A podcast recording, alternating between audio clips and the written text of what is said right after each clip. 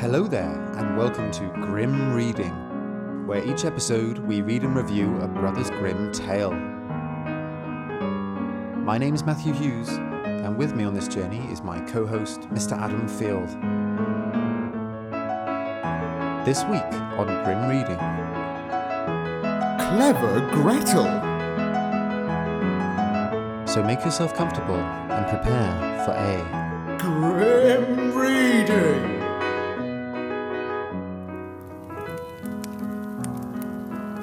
There was once a cook named Gretel who wore shoes with red heels. And when she walked out with them on, she turned herself this way and that and thought, You certainly are a pretty girl. and when she came home, she drank, in her gladness of heart, a gulp of wine. And as wine excites a desire to eat, she tasted the best of whatever she was cooking until she was satisfied and said, The cook must know what the food is like. Okay. You with me? Okay. So we got quite a quite a sassy cook, Yeah. Gretel, who turns this way and that. Oh, I'm yeah. guessing just basically just strutting down the street like pretty woman. Like yeah, she's Yeah. got red heel shoes. I love the uh, the description. Basically, when she gets home, she drinks wine, and when she drinks wine, she eats food. Yeah. That's how it works. Well, the cook must know what the food is like, right? Uh, absolutely, you've got to taste what you're eating. Yeah, yeah. Absolutely. So it's all ve- it's all good fun, and she's got shoes with red heels. It's great. Oh yeah, and she turns this way and that. Great, clever Gretel. It came to pass that the master one day said to her, Gretel, there is a guest coming this evening. Prepare me two fowls very daintily. I will see to it, master, answered Gretel. She killed two fowls, scalded them, plucked them, put them on the spit, and towards evening set them before the fire that they might roast. The fowls began to turn and brown, and were nearly ready, but the guest had not yet arrived. Then Gretel called out to her master, If the guest doesn't come, I must take the fowls away from the fire. But it would be a sin and a shame if they're not eaten directly when they are juiciest. I mean, that's true. You've got you. Know, they're going to be past their best if they, she has to take them away. They go cold. What a like, waste of fowl. spit roasted fowl. Come on, sounds delicious. Well, the master said to this, I will run myself and fetch the guest. When the master had turned his back, Gretel laid the spit with the fowls on one side and thought, Standing so long by the fire there makes one hot and thirsty. Who knows when they'll come? Uh oh. Meanwhile, I'll run to the cellar and take a drink. No, don't drink wine. You know how it makes you hungry. she ran down, took a jug, and said, God bless it to your use, Gretel, and took a good drink, and yet another hearty drink. oh, okay. I think she might have a problem. Then she went and put. She's just loving life. Just- yeah, Come why not? it's Yeah, a gla- a glass of red wine is good for you. Keeps the doctor away. exactly. So she's had a couple of glugs of wine while she's waiting, because she's been hanging out by the fire. It's hot, You- thirsty it's work. When you're hot by the fire, you, all you want is just a glass of wine. Then she went and put the fowls down again to the fire, basted them, and drove the spit merrily round. But as the roast meat smelled so good, Gretel thought, Something might be wrong. It ought to be tasted. She touched it with her finger and said, Ah, how good fowls are! It certainly is a sin and a shame that they're not eaten directly. She ran to the window to see if the master was not coming with his guest, but she saw no one and went back to the fowls and thought, One of the wings is burning. I'd better take it off and eat it. So, so, she, I think they're going to notice, Gretel. so she cut it off, ate it, and enjoyed it. And once she had, she thought, Oh, the other must go down too, or else master will observe that something's missing. Well, okay. Good logic. When the two wings were eaten, she went and looked for her master and did not see him. It suddenly occurred to her, Who knows? They are perhaps not coming at all and have turned in somewhere. Then she said, Hello, Gretel. Enjoy yourself. One fowl has been cut into. Take another drink and eat it up entirely. And when it is eaten, you'll have some peace. Why should God's good gifts be spoiled? So she ran into the cellar again, took an enormous drink, and ate up the one chicken in great glee. wait, wait, wait, wait, wait. Now it's a chicken. Oh. It's gone from a fowl, just sort of like a guinea fowl or something, to a whole chicken. I suppose chickens are are technically foul. Are they? I, I guess so. I thought they were more poultry. Yeah. Well, I interesting. I mean, maybe we'll get into this later, but this long story short, she's got drunk and eaten a whole rotisserie chicken. Well, yeah, I mean that you know that sounds delicious and quite filling. However, when one of the chickens was swallowed down and still her master did not come, Gretel looked at the other and said, It's your turn next. "Where one is, the other should be likewise. The two go together." yes, it's it's a two chicken set. What's right for one is right for the other. I think if I were to take another drink, it would do me no harm. So she took another hearty drink and let the second chicken rejoin the first. Rejoin. You're right, mate? What's up? What, uh, what's going on here? It's a great use of language. It's Oh, beautiful. dear. so she's eaten two chickens now. She's all hot by the fire and sweaty and drunk. Sweaty and drunk, eating two whole chickens. Master, are you coming home soon? I'm not sure I could handle that. no. She's got an iron constitution. Oh, she really does. We we we don't have any uh, like rotisserie chickens going by our No. fire. We missed a Error. trick here. Next time. okay, so we've got this this debauched picture. Okay, good. Living at large. Okay. While she was just in the best of eating, her master came and cried, Hurry up, Gretel, the guest is coming directly after me. Oh no. Oh no, that sinking feeling like halfway through just like gnawing on a chicken. Oh no. I think he sort of shouted that to her off screen. Yeah, he didn't he doesn't know what's what's been going on. He's in a bit of a tiz, kind of trying to figure everything out. He's just shouted that into the next room. Oh yeah, yeah, yeah. Uh, yes, sir. I'll soon serve up, answered Gretel. Meantime, the master looked to see that the table was properly laid and took the great knife with which he was going to carve the chickens and sharpened it on the steps. Present, On the steps. he's just sitting on the steps sharpening a knife. Presently, the guest arrived and knocked politely and courteously at the door. Gretel ran and looked to see who was there, and when she saw the guest, she put her finger to her lips and said, Hush, hush, get away as quickly as you can. If my master catches you, it'll be bad for you. He certainly did ask you to supper, but his intention is to cut off your two ears. Just listen how he is sharpening the knife for it. The guest heard the sharpening and hurried down the steps again as fast as he could. Gretel was not idle. She ran screaming to her master and cried, You've invited a fine guest! Eh? Why, Gretel? What do you mean by that? Yes, said she.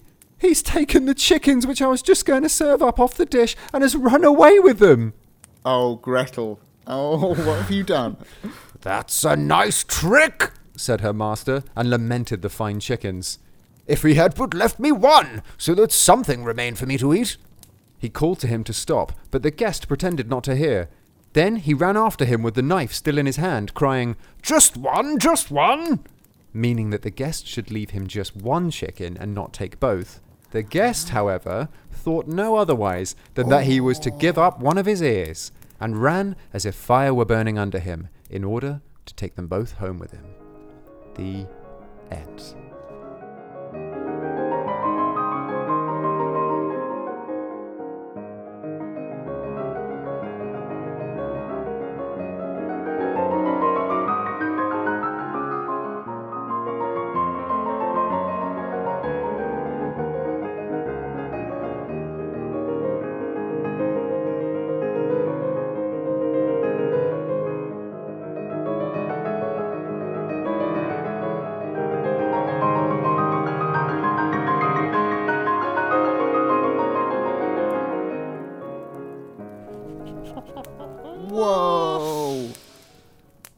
Love it.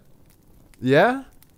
What a great little story. It's like a little it's like a little comedy sketch. It really is, yeah. It's it really genuinely is. like a little sketch. It's like a farce, isn't it? You can Yeah, see, yeah. oh, it's a right situation I got myself in here. and then she plays them off against each other. Not quite Benny like Hill that, but music going like, yeah. Yeah, yeah. She, Um, it's brilliant, isn't it? Because she's put herself in this situation where she's Yeah. gorged on the chicken, and then the master comes home, and it's like, uh oh. Uh oh, how am I going to get out of this fine mess I've got myself into? And then she very cleverly Clever Gretel. gets herself out of it. I and I would just imagine after at the end of that story, when it's she's pulled off the plan brilliantly. Yeah. She sort of runs off, sort of clicking her heels with her wonderful red heeled shoes, just like, oh yes, And smiles and they're like, bing. yeah, absolutely. she's such a cheeky character. She really is. love it. Yeah. In, in a way that we've never seen before, I'd say. yeah, And I think that's particularly set up with the opening paragraph, which is quite an odd intro because in a way it's it's almost not necessary. It's that whole bit where it's like Gretel is a cook and she likes to go out and put her red shoes on and Yeah. drink wine and eat and say she says to herself, "You're looking good," um, and it really creates this like hedonistic atmosphere yeah, it does. there's a sense of like just pure enjoyment in frivolity or like just Yeah. sensual pleasures. It's just fun. And it's really set up at the beginning because it could have just said one day there was a master and a cook. yeah, no, it- exactly. but it has Because it doesn't whole it doesn't serve the narrative at all. No. what it does is build her up as a character. And we've never had that before, I'd say. No, Like, and especially with female characters, it's really noticeable because yeah, you know, we ha- we have people who are described as beautiful, right? So you have the princesses, the the pretty princess that even the sun can't deal with because they're too good looking. Yeah. But they're usually kind of meek and graceful, right? yeah, Whereas this feels different. She's Yeah. just like having fun. yeah. She's just full of joie de vivre. Absolutely. and it's great because there's no there's no real villain in this story. No one's Hmm. Horrible necessarily. You know, I don't think there's anything to suggest her master is a particularly bad person. I don't think there's No. anything to suggest that the guest is a particularly bad person or Gretel. I mean, she, she's cheeky in eating two rotisserie chickens, that were, but like it's just a really funny situation. And yeah, in in a way, I mean, yeah, there's not like a hero with a sort of problem or a villain that they have to overcome. No. In a way, she's technically doing the wrong thing, but you're kind of with her. She is, yeah, yeah, absolutely. and the stakes aren't that high. no, I mean, they kind of are for her because it's like, oh goodness, what's going to happen when they come back? yeah, But really, it's just it, it's fun. It's almost a bit like a joke, maybe in a way. Yeah. It's just a kind of fun little anecdote. Yeah, because it's very it's a very short, self-contained story that takes place over really a few hours, I think, as far as we can tell. Yeah, yeah, yeah. I think one of the best parts about it is the fact that a bit like Puss in Boots a few episodes back, it's actually quite clever. The the mechanism Yeah. the little twist at the end. Like what how she plays them off against each other is a brilliant little device. Oh, it's brilliant, and and it, there's like there's like a logic to it that really works. and I suppose in a way, uh, thinking about it, it maybe is a bit like Puss in Boots in the sense that what you're doing is you have you have someone in a lower position, and mm-hmm. what they're doing is they're sort of playing the ignorance of the people above them off of each other, Yeah. or just using that to get ahead. Yeah, but this one feels it just feels like a comedy sketch, doesn't it? It feels like yeah, it really does. something out of a sitcom where a character's in a predicament mm. and ends up playing other people off against each other, and it, it Yeah. It's, it feels like you, you could have just cut that out of a sitcom written today or in the last couple of decades. Like, Yeah. it's just great. I thought it was interesting um, that she got drunk. Quite clearly Yeah. got drunk in the story. I mean, very clearly. I mean, at one point, was it described as an extremely large drink or something like that? and it was like, then she had another. and another, and another. And it, it always says, you know, she drank heartily or Yeah. merrily. I think that was the, the chicken, actually. It's like the chicken went merrily round the, the spit, and it's just like, it's all joyous. And I love how she says, when she takes a swig, she says, God bless it to your use, Gretel. And then she's talking to herself. I'm, I'm having that. If I'm having a, a drink on my own in, the, in a, the castle drawing room on a lonely evening, Yeah. just say, God bless it to your use, Matt. It's great. That is lovely. That's great. Mm. A great way to toast yourself. So it is. It is like a joke, but it's. I also thought. So if I, you know, the last story, the Twelve Brothers that we just did, right? That was quite Mhm. like. Um, that was quite like a kind of mishmash of things we've seen before. This Yeah. really feels different. Yeah, oh, totally. I couldn't actually think of a single Mm. kind of theme or trope or anything we've had in this that really we've had before. It doesn't retread any, any old ground, as far as I can tell. Yeah. one other thing I thought was that um, you know, so it is just like a, a fun joke, but you know, this was from the 19th century and the early 19th century, and in a rigidly hierarchical society like you know Germany, Mm. or the German Confederation, or whatever it was, Mm. quite a subversive tale, really, if you think about it. And I've seen interpretations where you know you could see this as like deep-seated fear of the lower classes by the upper classes.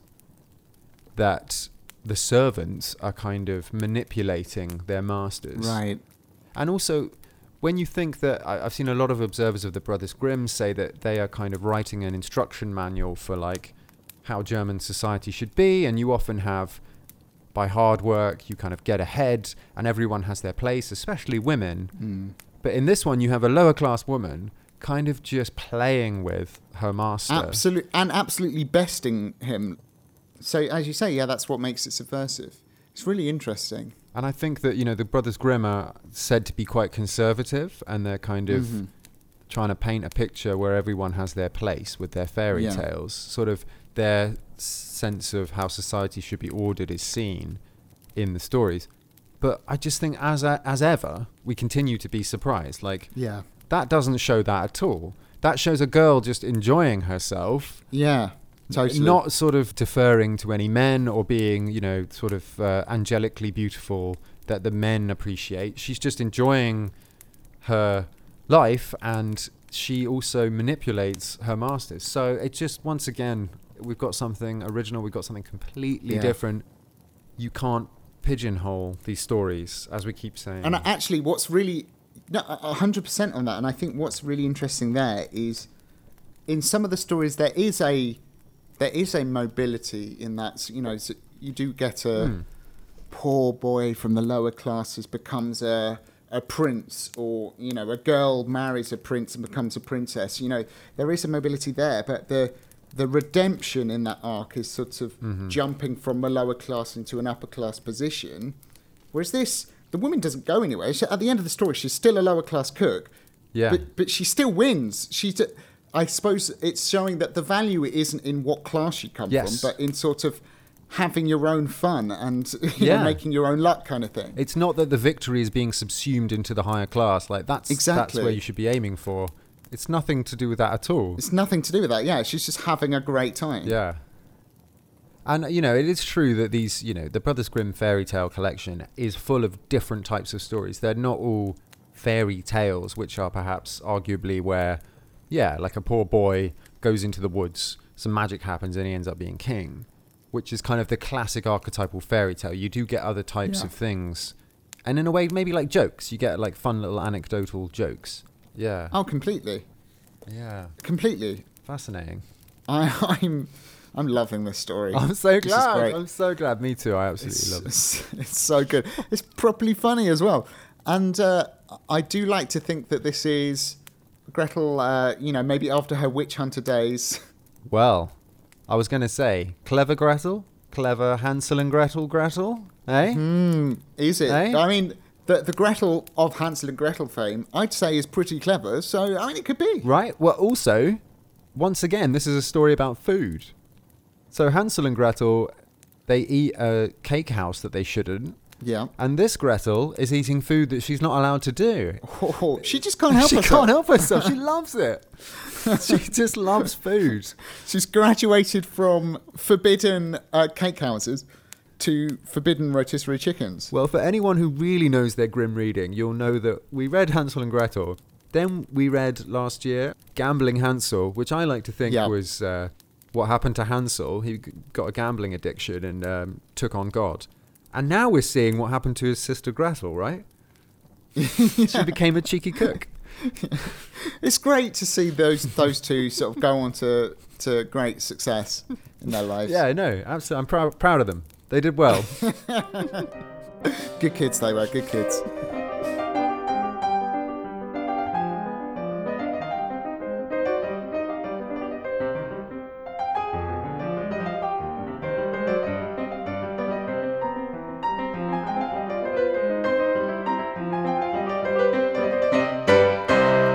So, Clever Gretel first appeared in the second version of Kinder und Hausmärchen, the Brothers Grimm fairy tales. Okay. It wasn't in there to start with, but it arrived later. Okay. It was collected from various oral and literary sources. So it's a bit of a mix. Right. So it doesn't have a defined source.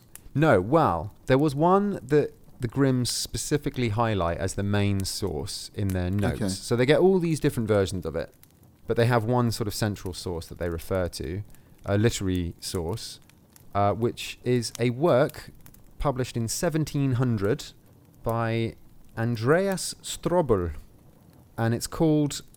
Oh no, I really, I really should have practiced the pronunciation of this. Go on. So this is the the publication that they got their main source for Clever Gretel from a 1700 source. Yeah. Ovum Pascale oder Nuegefarbt Ostereier. Wow. Good job Thanks, on the man. pronunciation. That's got to be one of the worst pronunciations I've ever done. Goodness is that me. what? What language is that? I think that's a mix of Latin and German. so Oh, wow, It's never going to go well. um, and from what I gathered from it, um, it appears to be a collection of stories and legends for Easter time, okay. published in 1700. So interestingly, in that version from Strobl, Clever Gretel at the end is caught and then fired. Oh no. Yeah. Now, particularly interesting there, I thought, is that the Grimms clearly left that part out of their story. Yeah. Now, perhaps that's because it didn't match with the other accounts that they'd uh, collected, but still, I thought, you know, the Grimms are often accused of being prudish or sexist, but once again, we see here that they surprise us. So they could have kept that in, and we had that in the Twelve Brothers as well, right? Where Yeah. they um, they sort of toned down in arguably the sort of overt sexism Yeah. The, and the darker, yeah, elements uh, of that so story. once again, they kind of it doesn't the, the Grimms don't make sense. like what are what are you guys I doing? know. Well, they're complicated people. Um, they are. I mean, possibly, maybe one theory could be that they felt the ending didn't chime with the whole idea of clever Gretel. Yeah. The idea of clever Gretel being sh- she comes out on top. Yeah. Maybe, or maybe they made some kind of yeah moral decision that they thought no, this doesn't seem like the right ending for this person. I, I suppose yeah, we don't know, but I, I mean, I think possibly there's an element of other stories that they collected didn't have that. right. And in a way, it almost adding the idea of Gretel being caught and fired, it, it doesn't ring true necessarily. And perhaps this, like Andrea Strobl writing in 1700, that is that's a sort of upper class man kind of moralizing it and Yeah. saying, "Aha, she was a naughty person. She So shouldn't she have done shouldn't that." have done that. Lesson there, kids, is don't do that. But we don't know. But that also would have totally, I think, sucked the fun out of the story. Yeah, absolutely. Whatever decision was made, that, that feels like the right one. Yeah, well done, boys. Well Yeah, done. well done- well done, lads. Hats off. This tale, Clever Gretel, is found in the ATU category 1741 Trickster Wives and Maids. Trickster wives and maids. So, uh, just once again, just super quick for new listeners or people who've forgotten or just can't get their head around it. The ATU Index is a taxonomy of folk tales which categorizes stories by their narrative structure so that you can compare different folk tales from around the world based on their similarities. That's sort of the most simple way we can put it. Brilliantly put. So, there is another brilliant story from ATU 1741, Tricks of Wives and Maids, that I'd like to share with you, Adam. Oh, yes! it's, it's, Christmas has come really early this year. Well, even better, this is a story from the 1001 Nights, aka the Arabian Nights. What? Come on! It's been mentioned a few times, I think, on the podcast. I think even in our very first episode, I mentioned it. Was it really? Wow.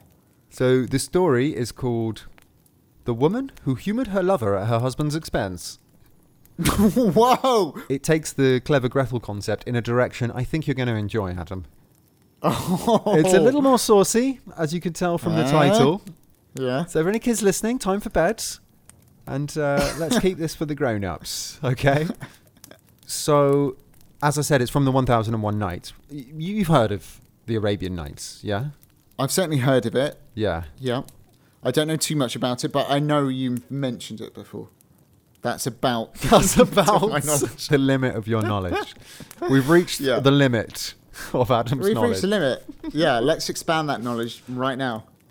At its simplest, The 1001 Nights is a collection of folk tales written in the Middle East, which took shape over several centuries, if that makes Okay. sense. Yeah? Yep. And it's associated with some very famous stories, including Aladdin, Of course. Ali Baba and the 40 Thieves, Oh, yep. and the adventures of Sinbad the Sailor, Oh, yeah. Know that one as well. all of which I'm hoping we'll cover one day. Oh, fantastic. That'd be so great. But for now, we're concerned simply with a little tale called The woman who humoured her lover at her husband's expense. There was once a man in Cairo who had a wife. The wife had a lover. One day, the, I, I'm kind of summing this up. Just the intro, I'm just going to paint the picture Okay. for you. Okay. One day, the lover came to visit, and uh, he saw that she happened to have a pair of fine geese in the house. Lovely. this, uh, this whetted his appetite, and he said, Yummo, let's tuck into those. Wait, who's saying this? The lover. The lover's saying this to the wife. Yeah, the husband's out. She said, No problem. I'll kill them and stuff them for you to take home so that my husband won't get any. She really didn't like her husband. She's like, I don't want him to have them. I'm going to give them to you, my lover. Yeah. He said, How's that possible? How are you going to do that? And she said, I'm going to serve him a trick. Oh, And I'll read directly from the story from now on. So that's Okay. sort of the setup. that's the setup. Wow, I love it. When her husband returned that evening, she said to him, How can you call yourself a man when you never invite anyone to your house? Surely people will talk about you, saying that you are a miser and know nothing of generosity. Woman, he said, I can easily do this. Tomorrow morning I will buy meat and rice, which you can cook for our dinner or supper, and I will invite one of my friends. She said, You're loving this. This is brilliant. She said to him, No, instead of that, buy a pound of mincemeat, then slaughter the two geese, and I will stuff them and fry them. Nothing is more savoury than that to offer guests. He said, I will do so for sure. Early the next morning, he slaughtered the geese, then went forth and bought a pound of meat which he minced, plus rice and hot spices, and everything else that would be required. Oh, this sounds delicious. Wild rice sort of dressing, like yeah. Oof, sounds great. So he's got all the ingredients. He carried these home to his wife, saying, Finish your cooking before midday when I will bring my guest. And he went away.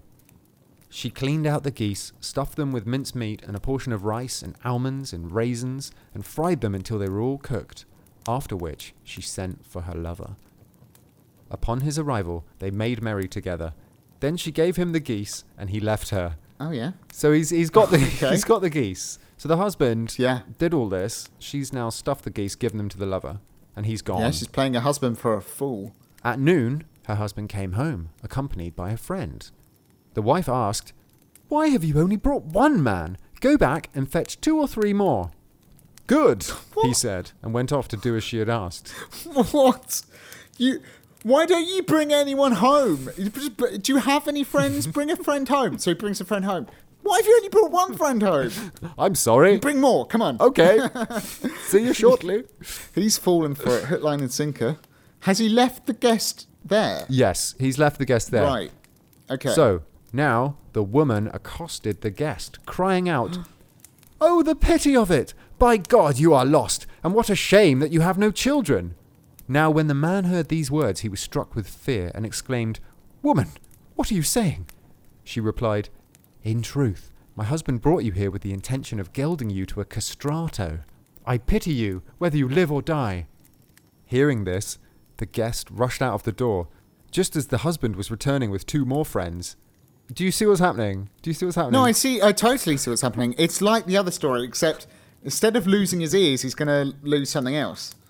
So the husband's come home the wi- with two more friends. The, the wife met him at the entrance and said to him, Oh man, why did you bring home a fellow who is a thief and a ne'er do well? How so? he asked. She answered, The man stole the two geese and ran away. Hearing this, the husband went out and caught sight of the guest running off. He shouted to him, Come back, come back! At least give me one, and then you can keep the other. The man cried in reply, If you catch me, you'll take them both. The housemaster meant the two geese, but the man who was running away thought only of himself, saying to himself, He means that he will take only one of my testes and leave me the other. I love how it just comes out and says it. He's saying that to himself as well. Yeah, I know. Also, it's made me say that word on the podcast. Never thought that would No. happen. So the guest kept running, with the husband following after him. Unable to catch him, he returned to his guests and served them a simple meal of bread and such. All the while, the woman kept blaming him and nagging him about the matter of the geese, which she said his friend had carried off, but which in truth she had given to her lover. The end.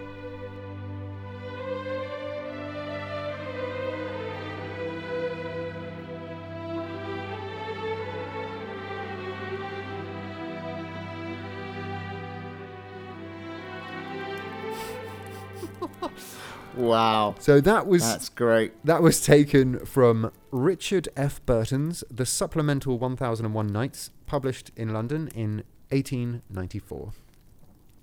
And in a way, it feels to me like a bit of an uncensored version, possibly. Right, yeah, yeah, yeah, yeah, definitely. It almost makes Clever Gretel feel like a censored version. And as evidence, I can point to the fact that there is a 12th century French text and a 13th century German language text of this story that have uh, the same two things that are going to be cut off. yeah, not ears this No. time, something else. You enjoy that? No, I love that. And that actually re- sort of crystallized a thought that I hadn't maybe expressed earlier with Clever Gretel, which is uh, I- I've said a lot about how it's very much like a sort of sitcom kind of thing. And it is a classic comic device of misunderstanding, of talking at cross purposes. It's a very common thing, and that's sort of made explicit there. He thought he was talking about this. Yeah, yeah. He was talking about that, and they're sort of having a conversation, but neither one actually understands what the other one's talking about. It's brilliant. Yeah. it's brilliant. Um, but I think something that this lacks that Clever Gretel has is that Clever Gretel's doing it because she's getting wasted and wants to snack on some chicken. and I love that. Whereas this feels like it's all sneaky wife uh, cheating on her husband, sneaking around. And it Yeah. that doesn't feel quite as nice as Clever Gretel. Yeah, this is more about like a deceptive wife than a freewheeling mate, which is more fun. Exactly. Definitely. It's way more fun, yeah. No, I totally agree. But you can see how that you can take that central device and sort of Yeah. add it in another way. There's also a Sicilian version of the story where a wife is annoyed at having to host the local priest every Lent when they're so poor. So the priest comes round for dinner, but they she's like, "Oh, why do we have to feed the priest?" so the trick there is that after she's eaten the food, like that she's cooking, when the priest arrives for dinner, she tells the visiting priest that her husband is obsessed with gouging eyes out It's a bit weird, but you know, it's his hobby. So in the chase there, the priest thinks he's referring to his eyes. And kind of crucially, after that, the priest didn't come round anymore. Oh, brilliant! So she served a like a greater purpose there. So in a way, you know, that's a Sicilian version, and that perhaps speaks to life of the Sicilian peasantry, Right. who, you know, where they're sick of entertaining priests. exactly. There you go. There's just a few other ways you can do clever Gretel. That's fantastic. And to be honest, something else this episode is doing is making me hungry. this goose that she's prepared with minced meat and, and rice and apricots and raisins it sounds delicious. All right. Well, should we have a mini mini food break? Let's go see how our five course meals are shaping up in the kitchens before we do the score. I think we should. All right. See you shortly.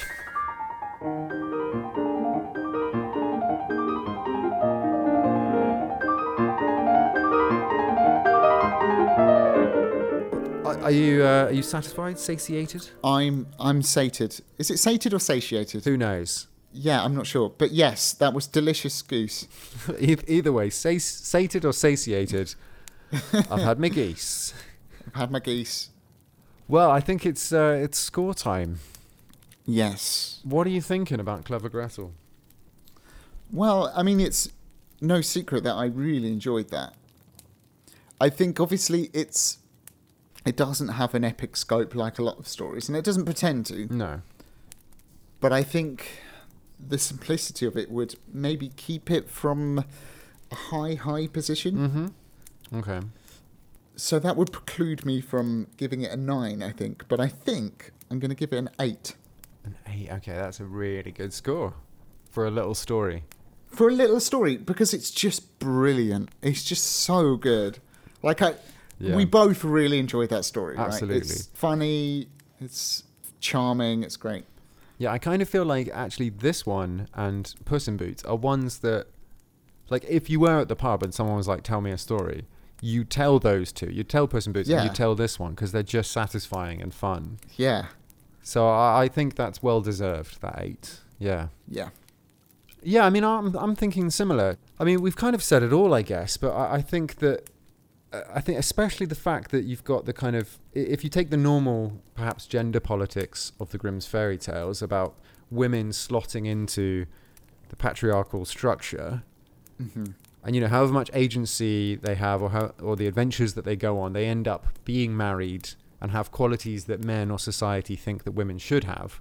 I mean, just think about King Thrushbeard, for example, where a woman Yeah. is almost literally dragged through the mud until she's learnt humility. Yeah. This is nothing like that. This is nothing like Yeah. those. It's a it's like it's refreshing, isn't it? absolutely yeah. It's a woman enjoying herself and indulging in what she likes and making fools out of the men who are above her. You know, I don't want to get too sort of bogged down in the gender politics of it, um, but it is a heroine that we've not seen before, and I like it.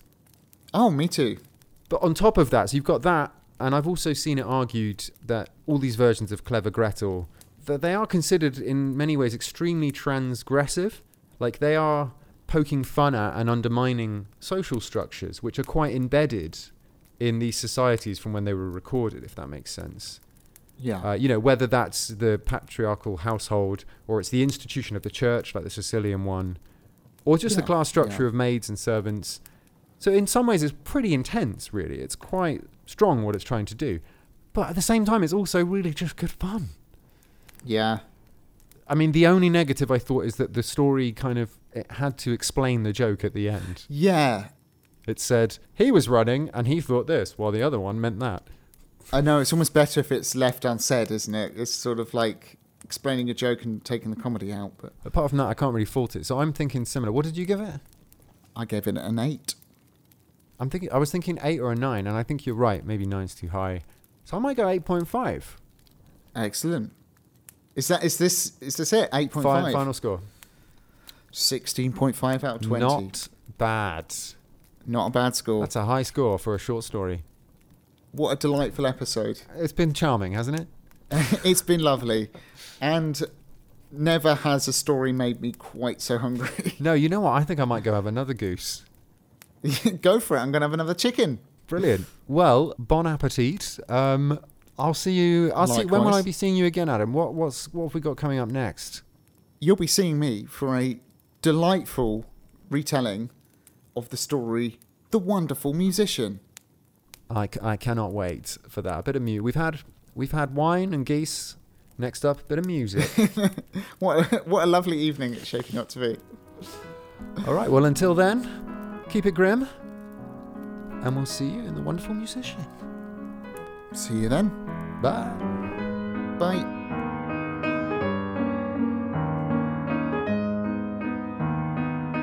If you'd like to support the podcast, please head over to patreon.com slash grimreading to find out how, and also see the range of benefits available as a thank you from us. You can of course email us at grimreadingpodcast at gmail.com. We're on Twitter at grimreadingpod, and we're also on Instagram and Facebook at grimreading. You can find us on Podbean, podbean.com slash grimreading, and we also have a website, grimreading.wordpress.com. Keep it grim.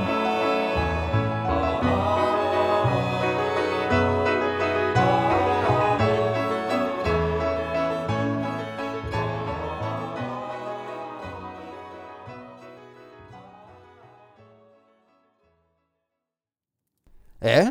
Why, Gretel? Why, Gretel? Right. Eh? eh? Why, Gretel? What do you mean by that? That's not his voice. This is a mess. it's fine. there was once a man in Cairo who had a wife. Oh, right. I thought this was going to be a limerick. there once was a man in Cairo who liked to write using a biro. He he wrote his life down and then began to frown when he realized he needed a A gyro. wow. That is not Wow, staying that's- in.